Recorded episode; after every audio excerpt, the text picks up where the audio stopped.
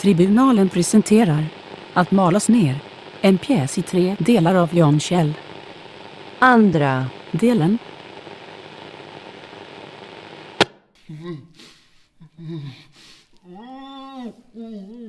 Varför ska jag straffas? Var mitt jobb inte viktigt? Var det inte värt någonting? Du som lyssnar på den här kassetten ska lyssna noga nu. Den här mannen som du hör, jag har tejpat fast honom i en stol. Och nu ska jag berätta vad jag ska göra med honom. Men det har du kanske redan räknat ut med tanke på det som jag skickade tillsammans med den här kassetten. Va? Vad säger du? Sitt still! Jag tar bort tejpen. Var är jag? Vem är du? Jag har förlorat allt. Vad vill du? Vad tänker du göra? Mala ner dig. Va? Jag tänker mala ner dig. Jag hittade den här kvarnen här nere. Den är egentligen till för att mala malt, men den duger nog till att ta hand om dig också. Varför? Jag vet inte vem du är. Jag har aldrig sett dig förut. Där uppe, där sådana som du håller till, finns luften. På kontoren. Där kan man andas och ta saker och ting i sin egen takt. Och där får man en lön som man kan leva på. Men vad gör du egentligen? Hur viktigt är ditt arbete för att samhället ska fungera? Om jag inte hade gjort mitt arbete så skulle gamlingarna ha legat och dött. Men om du struntar i att flytta några papper från en perm till en annan så spelar det inte någon större roll. Och ändå har du det tryggt och bra medan jag lever i elände. Varför är det så? Jag förstår inte vad du menar. Du gör inte det. Snälla. Tyst! Nej. Nej, nej.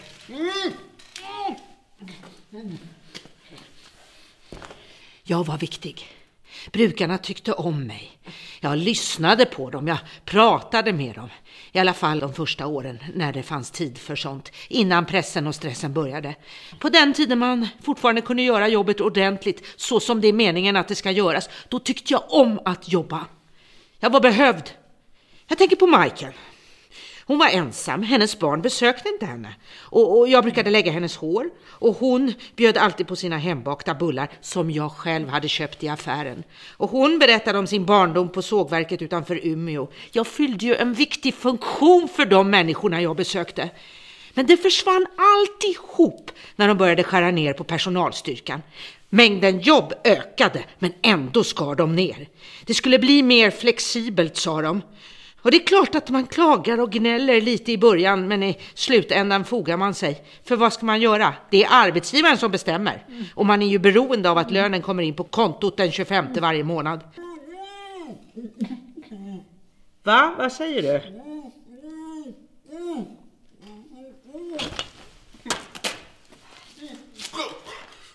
Jag förstår att du har haft det svårt. Nej, du förstår inte hur tungt och slitigt det blev. Man fick ständigt skit från både chefer och brukare. Sura, ensamma gamla jävla gubbar och kärringar som öser ett helt livs bitterhet över en. Och några kollegor att prata med hade man inte heller, eftersom det hela tiden kom nya. Det var bara jag som alltid var där.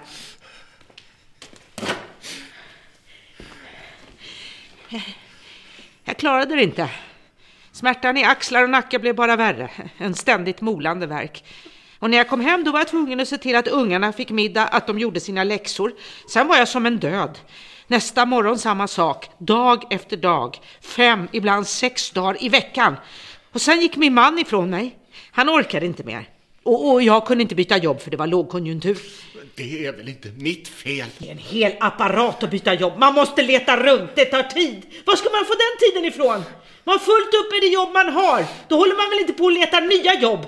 Jag var ju tvungen att börja sjukskriva mig eftersom jag inte kom upp ur sängen vissa dagar. Jag, jag, jag, jag, var så trött. Jag bara grät, jag hade så ont. Jag tänkte stanna hemma och vila upp mig ett par veckor för att återhämta mig en gång för alla, men så fort jag gick upp och började röra på mig då högg smärtan tag och tvingade mig tillbaka till sängen. Och då förstod jag att jag skulle bli borta länge. Jag förstår att din situation måste ha varit jobbig. Tyst, jag vill inte ha ditt medlidande. Det är inte därför du är här. Du är här för att lyssna och när du har lyssnat klart då åker du i kvarnen. Nej, snälla. Tyst säger jag! Jag skriker hjälp! Hjälp! Hjälp! Det är ingen som hör dig. Försäkringskassan har något som kallas för rehabiliteringstrappan. Man har bara sex månader på sig att bli frisk. Sen sparkas man ut ur systemet. Rehabiliteringstrappan. Men den trappan är enkelriktad. Den leder bara neråt. Man får ingen som helst hjälp. Det enda Försäkringskassan vill ha är fler och fler läkarintyg. Man måste jaga runt efter specialistläkare som kan skriva intyg åt en. Trots att man knappt klarar av att stiga ur sängen. Det är en ökenvandring. Från läkarmottagning till läkarmottagning. Till slut sitter man all sin vakna tid i olika väntrum. Men egentligen spelar det ingen roll hur bra intyg man har. Försäkringskassans beslut blir ändå alltid detsamma. Nej, du är inte sjuk. Du ska arbeta. Snälla. Jag arbetar på brandskyddsmyndigheten. Jag kom hit för att göra en brandinspektion. Vi gör det med fastigheter som står tomma. Ja, jag satt här som jag alltid gör och så fick jag plötsligt syn på dig. Jag tog upp ett stålrör och gömde mig bakom en av pelarna. Men varför? Du har ju ingen aning om vem jag är. Jag har... Du lever på min bekostnad. Va? Jo, för att du ska kunna ha det bra, då måste några andra ha det dåligt. Ja, det räcker inte till alla. För att du ska kunna leva i lyx och välmåga så måste jag leva i elände och fattigdom. Alltså lever du på min bekostnad, det är ju så det är. Du har förväxlat mig med någon annan. Jag lever inte i lyx. Jag arbetar på brandskyddsmyndigheten. Tyst nu! Nu är det dags. Nej! Du kommer tillbringa resten av livet i fängelse! Ditt liv är ett helvete! Ditt liv är redan ett helvete! I fängelset skulle jag i alla fall få regelbundna måltider och få sova i en varm säng. Och jag skulle slippa kylan och fukten. Du förlorar din frihet! Vilken frihet! Friheten att gå runt och rota i soptunnor efter pantburkar. Friheten att sova under bar himmel i parkerna och vara livrädd för att bli ihjälslagen eller våldtagen. Friheten att stå utanför matbutiken och tigga pengar. Är det den friheten du talar om? Vet inte, snälla. Det är inte mitt fel det som har hänt dig. Vems fel är det då? Vet inte. Jag vet inte. Du vet inte, men jag vet det. Det är ditt fel. Nej. Nej, man står inte ut med hur mycket som helst. Någon gång måste man få ge igen. Snälla. Känner ingenting till att vädja.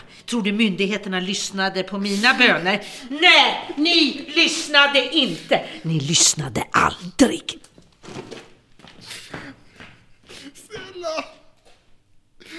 Var ska du? Hallå?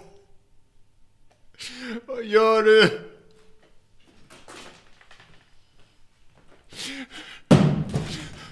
Vad är det? En kartong. Vad ska du med den? Det är den du kommer att komma ut i. Vad var det? En kartong till. Du ska skickas både till Försäkringskassan och Arbetsförmedlingen. Snälla. Ah.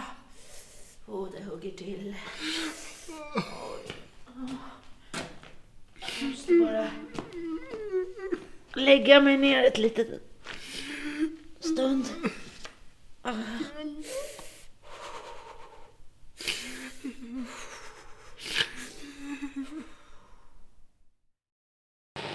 Du har hört andra delen av Att malas ner. En pjäs av Jan Kjell med Anna Maria Kjell och Henrik Dahl. I regi av Henrik Dahl och Nils Forsén och med musik av Magnus Lindberg och Vera Westberg.